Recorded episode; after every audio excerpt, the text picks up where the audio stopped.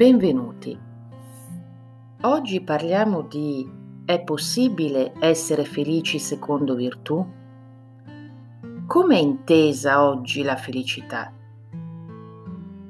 Oggi l'idea di felicità è associata generalmente a una soddisfazione egoistica di un bisogno.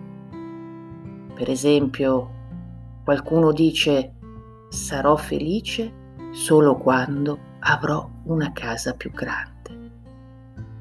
Una volta che hai la casa che desideri, in realtà non sei ancora felice. Hai bisogno di un altro desiderio che soddisfi il tuo ego, ma la felicità non arriva mai. Possiamo dire la stessa cosa della virtù oggi Com'è intesa oggi la virtù? Come una regola? Una disciplina? Beh, possiamo dire sicuramente come qualcosa di noioso.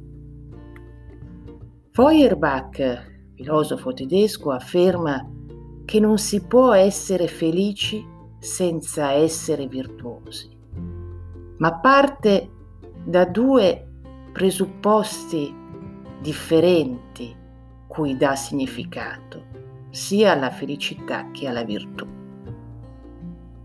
La virtù è intensa in senso classico come arete, l'arte, il talento, la tecnica per trarre opportunità dalle situazioni difficili. Quindi, secondo Feuerbach, solo l'esercizio dell'arte di vivere ci solleva. E la felicità è il sentimento della propria illimitata espansione.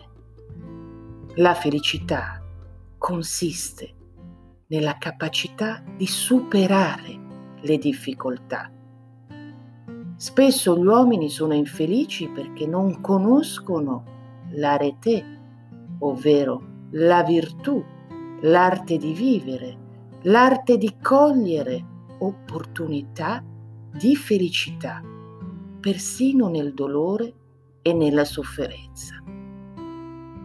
Quindi Feuerbach, in questo passo che ora vi leggerò, ci esorta nell'opera Etica e Felicità a vivere in pienezza la felicità secondo virtù. La virtù, il dovere, non sta in contrasto con la propria felicità, sta in contrasto soltanto con la felicità che vuole essere felice a spese degli altri, per loro infelicità. La virtù è la propria felicità, che però si sente felice soltanto in unione con la felicità altrui.